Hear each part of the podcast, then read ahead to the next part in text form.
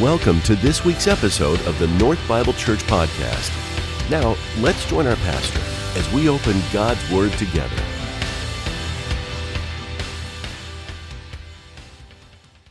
Thanks, you guys. Well, good morning. Happy uh, New Year, end of the year, kind of wherever you find your place in that continuum, whatever it is for you. Welcome. Glad you're here. Uh, thank you for staying in town. All those things, right? Appreciate it. Hey, um, this is the time of year that uh, people used to, at least, make New Year's resolutions, right? You don't hear t- as much about New, res- uh, New Year's resolutions as we used to because I think primarily because we're really lousy at them. And uh, I, I, think the national average on keeping New Year's resolutions is, is somewhere around, they're all broken by January 10th.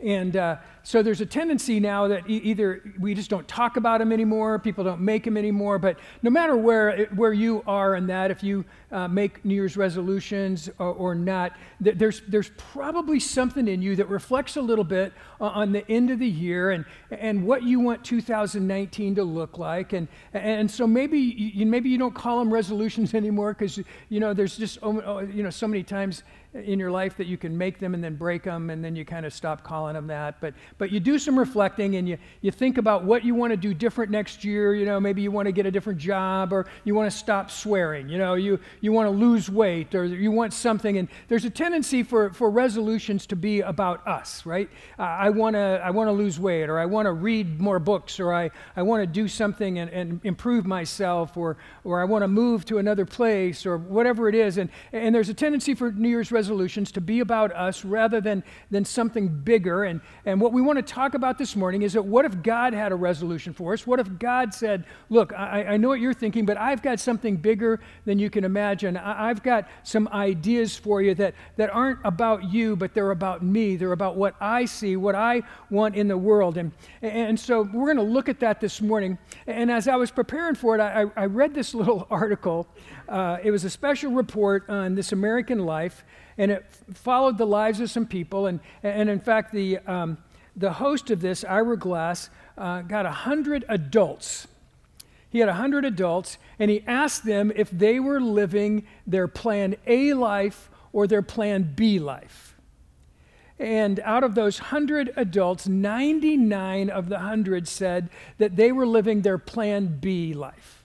It wasn't their plan A. There was one person out of 100 living plan A, and she was 23 and uh, uh, that somewhere along the way, uh, we all find ourselves, whether you call it plan A or plan B, we, we all find ourselves living a different life than maybe we thought we were going to live.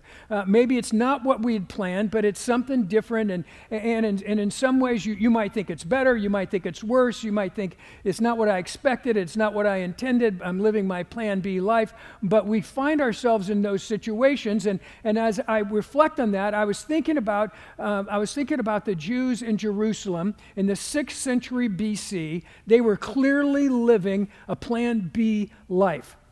Here's the context. We're going to look at Jer- Jeremiah 29 this morning, but here, here, here's the context. Uh, Nebuchadnezzar and the Babylonians are the superpower of the day.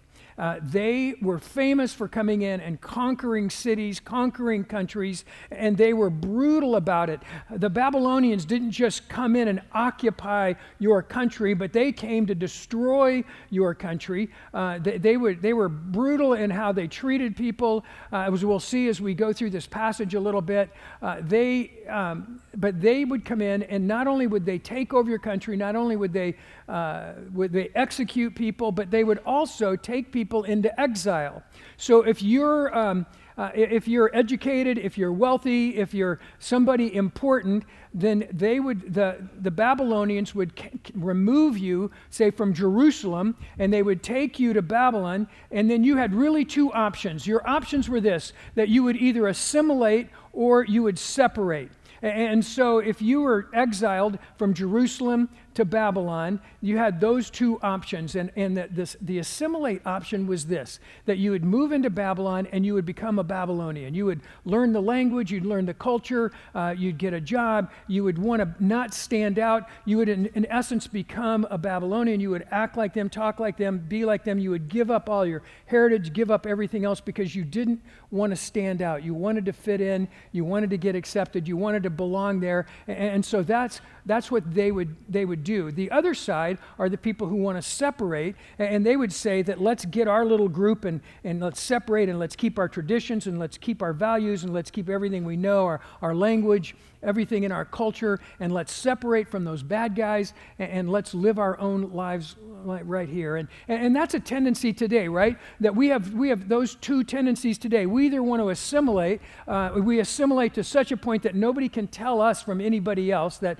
that we sort of walk and talk and act like everybody else. We don't say anything that's, that's controversial. We don't say anything that's different, but we just want to blend in. We just want to get along. Or we separate and we get into our little group and, and we live with them and we only talk to them and we only hang out with them and we only live with them. And, and so we've, we, we've separated ourselves. And the problem in, in, the, in Christ, for Christians is that we keep separating that it's not enough just to get Christians and separate, but then Christians separate, and we separate into smaller and smaller groups until we're so isolated and so alone. And that's kind of how uh, we, we, we live our lives. And so that was the challenge that the Jews had going to Babylon, that they could either assimilate or they had to separate. Uh, and then if we look at the passage, it could even get worse because uh, let's, let's just read the first nine verses. It says, These are the words of the letter that Jeremiah the prophet sent to Jerusalem to the surviving elders of the exiles and to the priests and the prophets and the people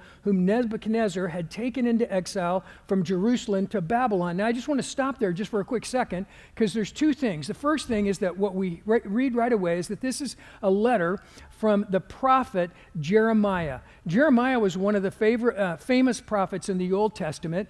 He was a prophet from a very early age. Now, the thing about prophets is that they spoke for God and they, had, they could have a real prominent place in, in Jewish culture. Uh, but the challenge of a prophet was you had to be right every time, or you were a false prophet, right? And, and it was really bad for business if you were a false prophet. Nobody believed you, nobody trust you, uh, nobody would follow you, and all of those things. Jeremiah was one of the most famous prophets that he, he spoke for God, but he was also really honest and was kind of, kind of considered a doom and gloom prophet. And, and, uh, and so he had actually had the nickname the weeping prophet, that he would come in and he would speak for God and he would challenge the people, but often he did it with weeping and sadness because he knew that the people of God had rebelled, that they had strayed from God, that they had begun to, begun to worship other idols and other gods, and they had gone far away from what God intended. And he would come in and deliver the message that it's time to turn back to God. So that's Jeremiah. He's writing this letter from Jerusalem to those who have been exiled in Babylon. And he says, first of all, to the surviving elders of the exiles. Now, what does that tell you? That tells you that not everybody made it, that some were probably executed along the way, but others just weren't strong enough or healthy enough to make the trip from Jerusalem to Babylon, and they died along the way. So he says this letter is addressed, this letter is for the, the surviving elders and others who have been exiled by Nebuchadnezzar the king to Babylon. Now, this is after King Jeconiah and the queen mother, the eunuchs, the officials of Judah and Jerusalem. So, officials uh, of Judah and Jerusalem, the craftsmen, the metal workers had departed from Jerusalem. They were all exiled to, to Babylon. The idea is if we exile them, if we move them from Jerusalem uh, to Babylon, uh, then, then it's less likely that there was going to be a rebellion in Jerusalem that the leaders, uh, the craftsmen, all of those key people have been moved from Jerusalem uh, to Babylon. And now in Jerusalem, they're so weakened uh, they, they've lost so many skilled people, so many of their leaders, so much of their wealth and their educated people that there's, it's less likely that there's going to be a rebellion if you get those people out of there. So, uh, uh, so all of these people are taken. This letter is sent by the hand of Elasah, the son of Shaphan, of Gemariah, the son of Hilkiah, uh, who, whom Zedekiah, the king of Judah, sent to Babylon to Nebuchadnezzar, king of Babylon, and it said, Thus saith the Lord of hosts, the God of Israel, to all the exiles whom I have sent into exile from Jerusalem to Babylon, build houses and live in them, plant gardens and eat their produce Take wives and have sons and daughters. Take wives for your sons and give your daughters in marriage, that they may bear sons and daughters. Multiply there and do not decrease, but seek the welfare of the city where I have sent you into exile, and pray to the Lord on its behalf for its welfare, and you will find your welfare. For this is what the Lord of hosts, the God of Israel, uh, For thus says the Lord of hosts, the God of Israel Do not let your prophets and your diviners who are among you deceive you, and do not listen to the dreams that they dream, for it is a lie. And uh, it is a lie that they are prophesying to you in my name. I did not send them, declares the Lord. So here's this letter that Jeremiah sends. And one of the things that you're living in exile, it's clearly a plan B life. That you started out in Jerusalem. The Babylonians came in, they conquered Jer- Jerusalem, they took people out. So if you're in Jerusalem, you're living in this weakened state. Uh, you're an occupied city in an occupied country. If you're in Babylon, you're in a foreign country that speaks a different language, that has a different culture. Uh, you're called, in, you're in that. Uh, you're living as a slave, you're living uh, as an exile in a different place. Uh, and clearly, it would feel like plan B. And you might be feeling like, hey, where is God? Did God abandon us? Uh, did, did, has God left us? Or has God just forgotten about us? Or is God not powerful enough to take care of this? Uh, has, he, has he lost his power and he's no longer in control of the, of the world? And, and so you could be having any of those emotions. And so Jeremiah is writing saying, No, I want you to pay attention to this because God is up to something that you haven't thought of. God is up to something that bigger than you can imagine. And it begins with this that, uh, that uh, Jeremiah says right away in verse 4 Thus says the Lord of hosts, I'm speaking for God, uh, the God of Israel, to all the exiles I have sent into exile from Jerusalem to Babylon. Now, that language is really interesting because here's what God says to his people You think that you're in exile. You think that, that, the, that the Babylonians have conquered Jerusalem and have taken all of you away, and now you're living in Babylon. But what if, what if it's not about you? What if it's about something else? What if I've sent you? What if you've been called from Jerusalem to Babylon? What if I've done this? What if I've said, I need a bunch of you in Babylon? I've got a purpose for you. I've got a place for you, and I'm going to send you there. And there's a reason behind it, and I want you to trust me because God said here, I've sent you to this place. What if, our, what if we began to flip how we think? And rather than thinking about, I hate my job, I hate my life, I hate this, I hate that, I don't deserve this, where's God when things are hard, all of those kinds of things, what if we began to think, God, God has called me to this place. He's called me to these circumstances. God, what is it that you want? What is it that you're planning on doing? Because I'm, I'm responding to your call in my life. It's not about my circumstances. It's not about my preferences. It's not about any of those things, but it's about who you are. It's about your calling in my life. And you've called me to this place. Now, what are you going to do? What do you want me to do? And, and Jeremiah gives us the answer to this in a pretty profound way. He says, Look, here's what I want you to do in Babylon I want you to build houses and live in them, and I want you to plant gardens and, and eat their produce. And isn't this kind of interesting? Because if you think about this, right, he says, Build your house and, and plant your gardens and eat the produce. And, and you know, there's something that when you plant, your vegetables and your, and your fruit and all of those kinds of things, the things that you're going to eat and live on, you're probably also going to pray for rain, right? And you're going to say, God, rain. But you know what you're not going to pray? Is you're not going to say, Lord, okay, I've got this little patch of vegetables here. Would you just rain on that? But would you not rain on those Babylonian guys, the bad guys? Would you kind of keep them? It's a scorched earth policy for them. Would you kind of leave them out? But just rain, if you could just rain right here. But here's what God's saying then that's not how I work. That's not what I'm doing. But when I bring rain, it's going to rain. And it's going to rain on the Babylonians and the Jews. It's going to rain on everybody that I'm going to bless the Babylonians because you're here. And I'm going to lift up my name and I'm going to allow people to see me because you're here. It's not about you getting out. It's not about your circumstances. It's not about you, but it's about my blessing. And when my people are someplace, then who I am rubs off and it flows around them and it blesses people in the general vicinity because you're my people. And you build your houses and you plant your crops, and it's going to not only bless you, but it's going to bless the people around you because that's what I plan. And then he says, Seek the welfare of the city where I've sent you, where I've called you into exile, and pray to the Lord on its behalf for its welfare, and you will find your welfare. Now, this word welfare is really fascinating in the Old Testament. It's actually the Hebrew word shalom. Most of the time, you think of shalom means peace. It's an integrated wholeness that God offers. It's a wholeness of mind, body, soul, and strength. That all of those together, that God says, I'm going to give you a wholeness in your life. Uh, I'm, I'm going to give you a purpose in your life. I'm going to bless you in, in a way that the world can't give and the world can't take away. I'm going to give you a wholeness that belongs to you that comes from me. And He says, I want you to pray for the welfare of the city. I want you to pray that they will experience my shalom. And when they experience my shalom, you will experience my shalom.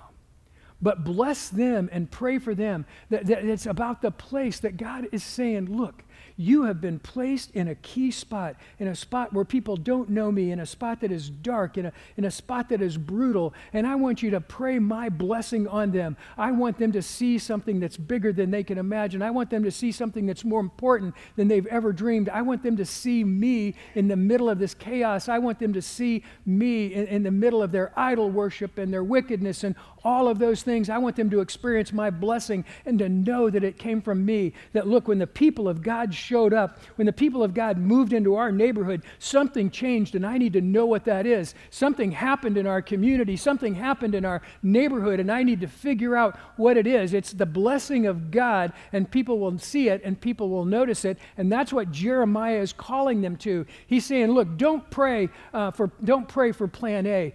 Say, God, I know that what I'm experiencing right now is your calling in my life. It's your purpose in my life. And I want to live in the moment. And, and I want to see your blessing in the middle of my circumstances. It, it changes everything for us. That suddenly it's not about me and it's not about my comfort and my security and my success and all those kinds of things. But suddenly it's about what God is doing in the world. It's about what God has planned. It's about God's purposes.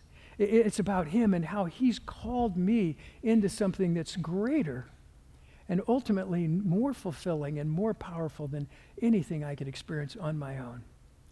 And that's what God is calling the Jews to. And I believe we'll see that that's what God calls us to. He calls us to it. Verse 10 says this For thus saith the Lord, when 70 years are completed for Babylon, I will visit you and I will uh, fulfill to you my promise and bring you back to this place. So I'm going to stop there and just in, verse, in chapters 27 and 28, there are some other uh, prophets and diviners that have been exiled to Babylon, and they, uh, they have had that choice of do we assimilate or do we separate, and they make their choice. And in the middle of that, they're trying to get along, they're trying to please people. So they, they tell the Jews that are in Babylon, they say, Don't worry about Nebuchadnezzar, don't worry about any of this, because in two years, uh, Nebuchadnezzar is going to be overthrown, and you're going to get to go back to Jerusalem, and, and everything's going to be the way it, it, it used to be, and, and we're going to be okay. And the prophet Jeremiah says, don't listen to them. They're lying. They just want to tell you what they think you want to hear. They're just trying to please you, but they're not telling the truth. Have you ever experienced that? That somebody would tell you something that's not true just to, so you make you happy, just so you're not mad at them? Maybe you've done that sometime in your life. You've said something to somebody just so that you wouldn't be in trouble or just so that they, you would, could make them feel better or, or, or, make them happy, but you knew it wasn't true. Well, that's what they were doing. And, and Jeremiah calls them out because Jeremiah says, God has spoken, and God has said, We're going to be here 70 years. And traditionally, 70 years is a generation. And he's saying that we're going to have a whole generation of people who have come, who have been exiled into Babylon, and they're going to have children, and they're going to give their children in marriage, and they're going to build houses, and they're going to have an influence that's going to last for eternity in this city. And yeah, when, when, when the door opens, some of them are going to go back, but not all of them will go back. There will always be a remnant of those Jews that, that were exiled into Babylon who stay there, who continue to be an influence uh, for God, who continue to allow people to see God in their lives and in their culture and in who they are and, and the power of God. He's going to do that because they're faithful to Him, because they remember Him. That's what Jeremiah is calling him to. And in verse 11, it's the famous verse that most people have heard somewhere along the way. It says, For I know the plans I have for you, declares the Lord, plans for welfare and not for evil, to give you a future and a hope. So, this is God's promise to them. God says, I know the plans I have for you. I know the plans I have for you. That's pretty important because I don't know the plans God has for you, but God knows the plans that He has. I don't even know the plans God has for me all the time. I have to wait and see God, what are you up to? What are you doing in my life? Do I really trust you? Do I believe in you? Do I believe that you're faithful? Do I believe that you keep your promises? Because right now, I don't know what the future looks like. Right now, I, I don't exactly know where all this is heading, but I know you and I know you're faithful and I trust you. And you've said you have a plan for my life, that you have a plan in all of this, and, and I can rely on your plan. I can trust you with my life. And so, Jerry, Jeremiah is telling the folks that God is still in control, that God has a plan. It's for their future, it's for a hope. Don't give up. Don't just say we're stuck. Don't have an attitude that says there's nothing that we can do. Don't try to just assimilate or to separate, but, but be fruitful right here because God is up to something. He's promised that. And so then he says in verse 12, Then you will call upon me and come and pray to me, and I will hear you, and you will seek me and find me. And when you seek me with all your heart, I will be found by you you, declares the Lord, and I will restore your fortunes and gather you from the nations and all the places where I have driven you, declares the Lord, and I will bring you back to the place from which I sent you into exile. That God says, I am not finished. I am not finished with my people. That if you pray, if you seek me, you'll find me. And I'm going to bring you home. That sooner or later, I'm going to bring you home. Back to the place that I sent you from. Uh, and that's sort of an interesting picture. I'm, I'm going to bring you back home. Plan B lives are so interesting to me. I was reading an article this week uh, about Corrie ten Boom. Everybody's heard of, a lot of, most of you have heard of Corrie ten Boom, right? She was famous. She wrote a book called The Hiding Place. Um, she was in a concentration camp during World War II, and, and she survived it and went on to have this great ministry and writing. Her family were Christians, and they would uh, hide uh, Jewish people in Nazi Germany uh, from the Nazis uh, and help them escape. Uh, so that they wouldn't be sent to a concentration camp. They were caught and, and then they were sent uh, to a camp. And, and, it's just unbelievable uh, horror. Uh, last May, I had an opportunity to visit Auschwitz, and, and, and, it, and it was just, it was worse than I could imagine. It was more tragic, uh, more hateful, uh, more inhumane than, than I had, I, I'd even dreamed. And I won't go into details this morning, but it's just, it's clearly, it, it's Plan Z. It doesn't even rate Plan B. It's, it's the worst thing that you can imagine. And Corrie ten Boom, because of her faith in Christ, because of the faith of her family, she's sent to this place. She's in a concentration camp and she's in a barracks with her sister Betsy. And this barracks, it was brutal, it, it was overcrowded, there wasn't enough food.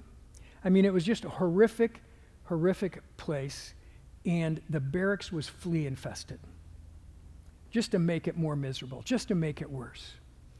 And uh, her sister Betsy reminded her one day that, that they had been raised to give thanks for everything. Give thanks for all things. So Betsy said, We need to give thanks for the fleas in our barracks. And Corrie ten Boom just refused.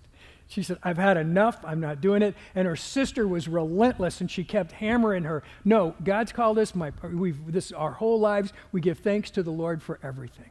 So finally, Corrie ten Boom relents and they begin to give the Lord thanks for the fleas in their barracks. When she's finally released from the concentration camp, she finds something out the whole time in the concentration camp. They've had total freedom in their barracks. They've been able to have Bible studies. They've been able to pray together, to encourage each other. That no soldiers ever came in and bothered them. Uh, that that they, they, once they went into their barracks, they had total freedom uh, to, to pray, to worship, uh, to have Bible studies together, all of those things. And when she was finally released from the concentration camp, she found out that the soldiers refused to enter into her barracks because of the fleas. They wouldn't go in there. This flea infested place was that was just too much for them and they refused to go in and what God did giving thanks for the fleas was gave them that freedom to worship, to encourage each other, to support each other, to walk that together. And, and you know, in, in, in our lives, whether it's, uh, you know, stock market or whether it's, you know, values that you feel like are declining uh, in the culture uh, or we're facing physical or emotional challenges, um, th- there, there can be a, a little doubt uh, that, uh, that creeps into our lives, and it gets really hard to thank the Lord.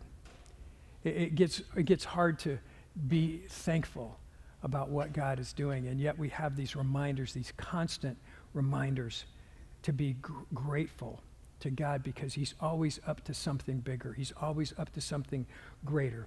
You know, Jesus in the Old Testament often speaks about homelessness, his homelessness and his, his exile. He says in, in Gospel of Matthew that foxes have holes and birds of the air have nests, but the Son of Man has no place to lay his head. And then the cross. The cross is a picture of the ultimate exile that Jesus went to the cross. He was exiled from his glory in heaven, he was exiled from his Father, and he did all of that so that we could find home. You see, home for us isn't a place, but it's a relationship. It's being back in a relationship with God, with our Heavenly Father. And Jesus experienced the exile of our sin, the exile of the cross, so that we could find home. And Jesus then said, You're a city on a hill that he said, You're the light of the world and you're a city on a hill, and that we live in a world that's filled with darkness. We live in a world that's desperately searching for something, for, for real meaning, for something that really matters. And Jesus says, Here's home for you. To collectively, you're a city, you're a place uh, that you're a beacon, that you're a light, that people who are lost can find me, that people who are struggling can know where to go, that there's a place. And, and this is what the Israelites found out. This is what the Jews found out in Babylon that when they trusted God, when they lived for God, that God's blessing overflowed from their lives into the lives of others. And what Jesus reminds us, he says, You're the light of the world. You're a city set on a hill that I have placed you as a beacon in a dark world that people can see my light and they can be drawn to me through your lives lives, through my blessing, through the, through the shalom in your life, can draw other people to hope, to life, to Christ, to experience his shalom. You know, the vision of North begins with love God, love one another, and love the world. And we're so committed to that. We're so committed to this idea that, that first and foremost, we, we want to love God, that we want to be all in for God, that, that we want to give our lives to Him, that we want to trust Him with every part of our lives. And so we say that the very first part of our vision is to love God, and, and that is a decision that we make every day. Now, this sermon, this time of year, I always have to add this little part that next week is our wedding anniversary.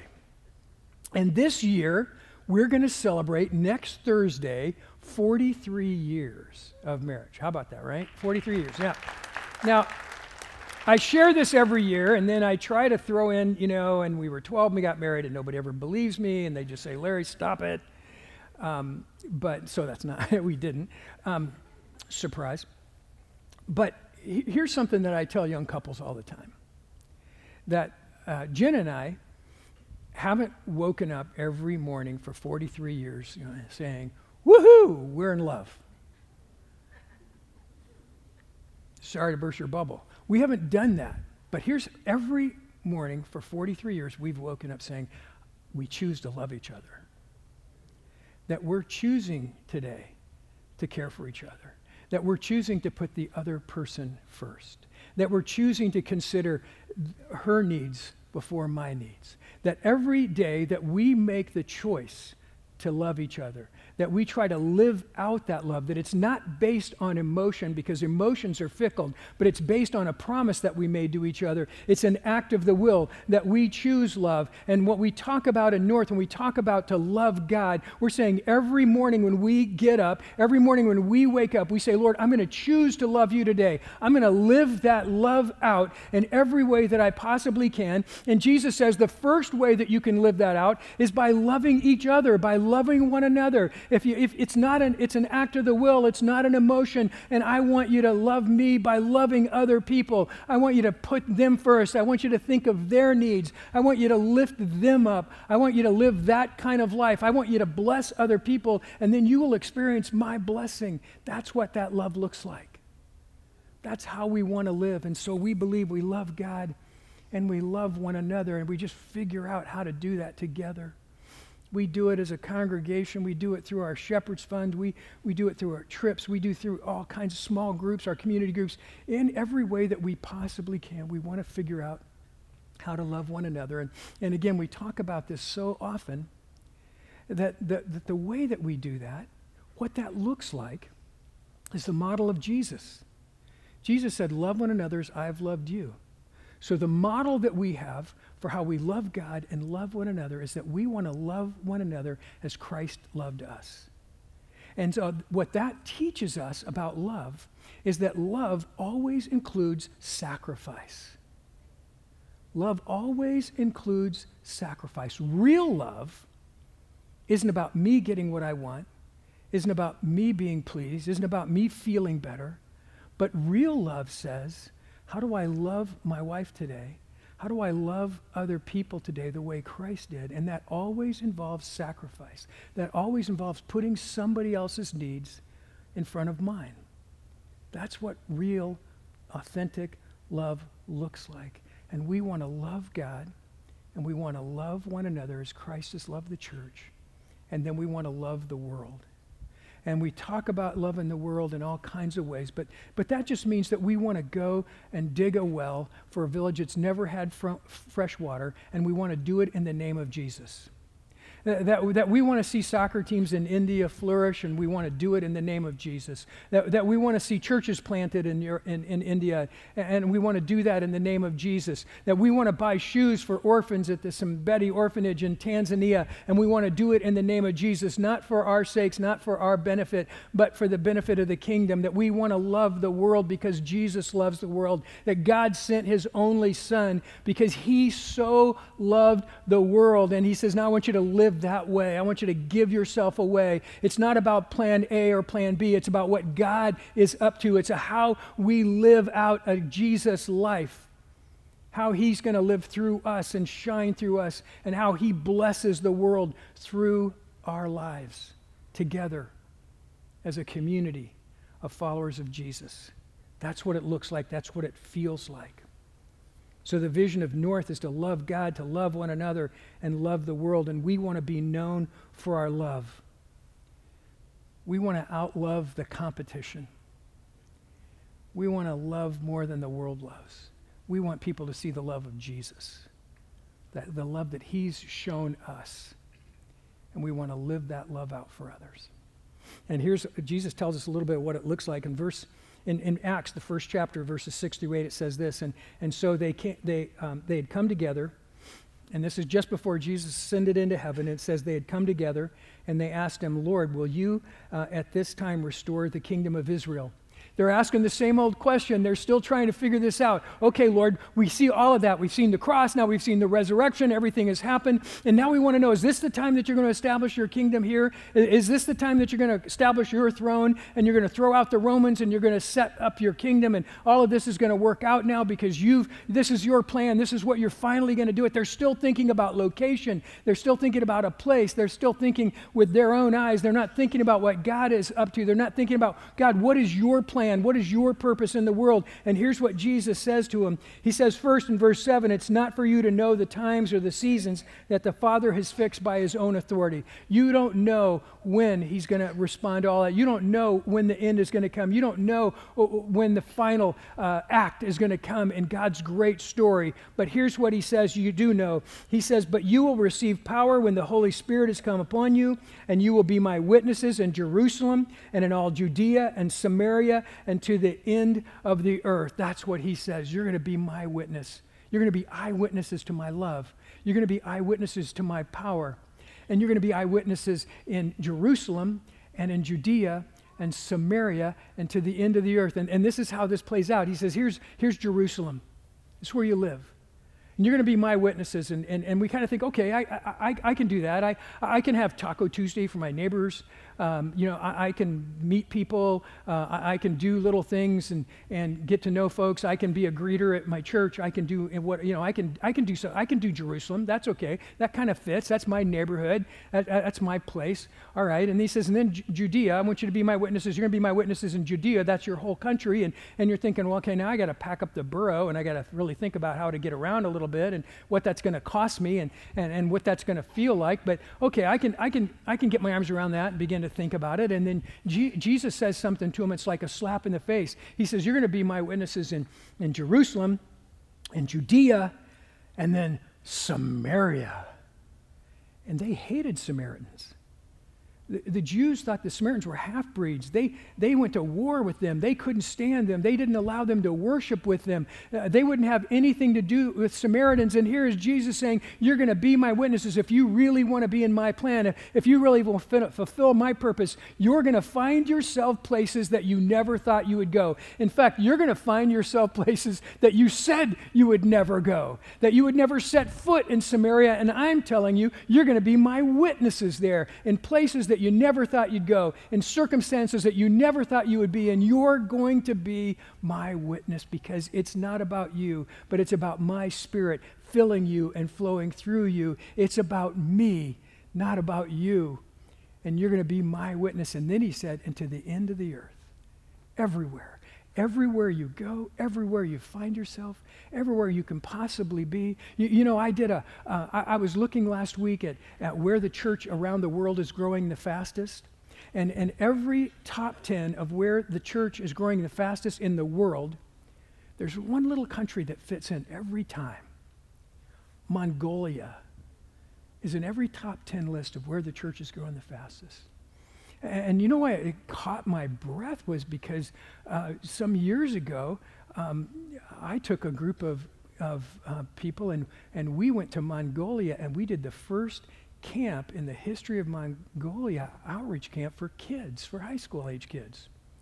And we did this outreach camp in Mongolia uh, for Young Life with this little team that we took. And, and it was fun and hysterical and holy. And at the end of that camp, there were 120 kids. 117 of them stood up to say they wanted to be followers of Jesus.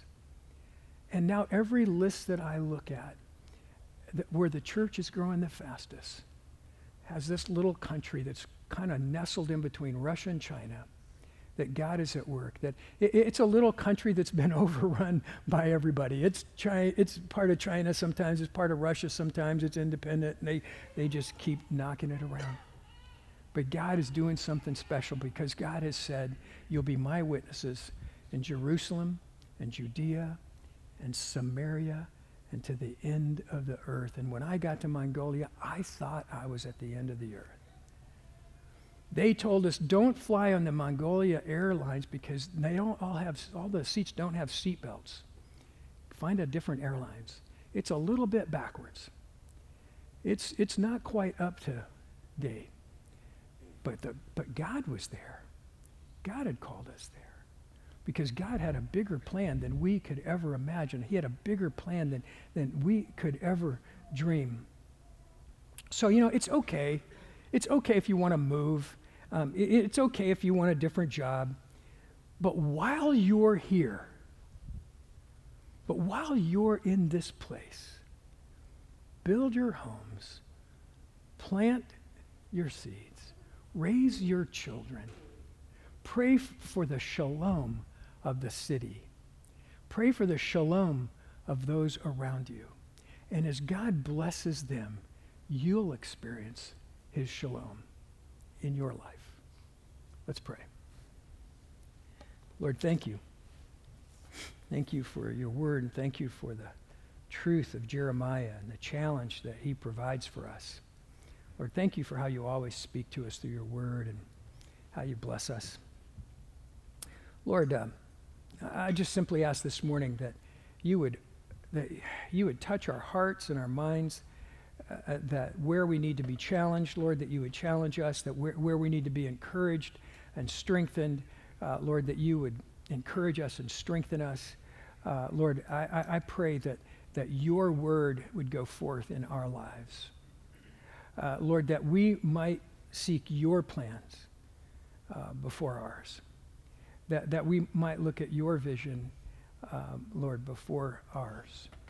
And Lord, that we uh, would seek the welfare, we would seek the shalom, not in just in our family and in our in our f- general friends and community, Lord, but for the city and for the world.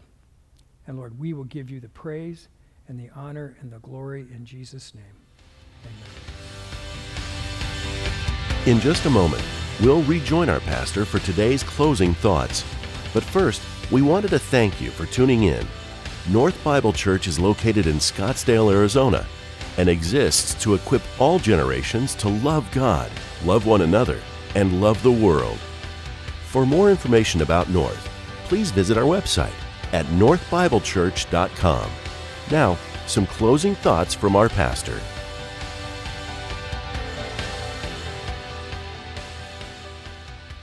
as always, if you'd like prayer this morning, we'll have prayer partners uh, um, in the corner there in our prayer table in the back that you write your prayer requests. And yes, we do still pray on holidays. So I just want you to know that, all right? So we'll pray for those requests. That's one of the great privileges that we have.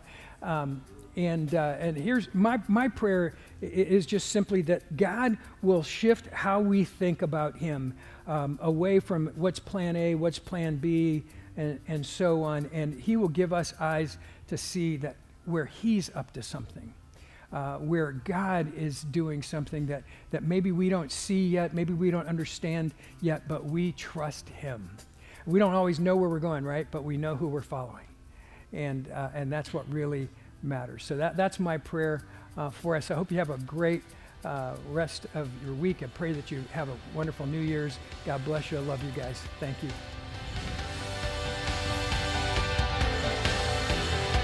Thank you for joining us for this week's message. North Bible Church is located in Scottsdale, Arizona, and exists to equip all generations to love God, love one another, and love the world. For more information about North, please visit our website at northbiblechurch.com.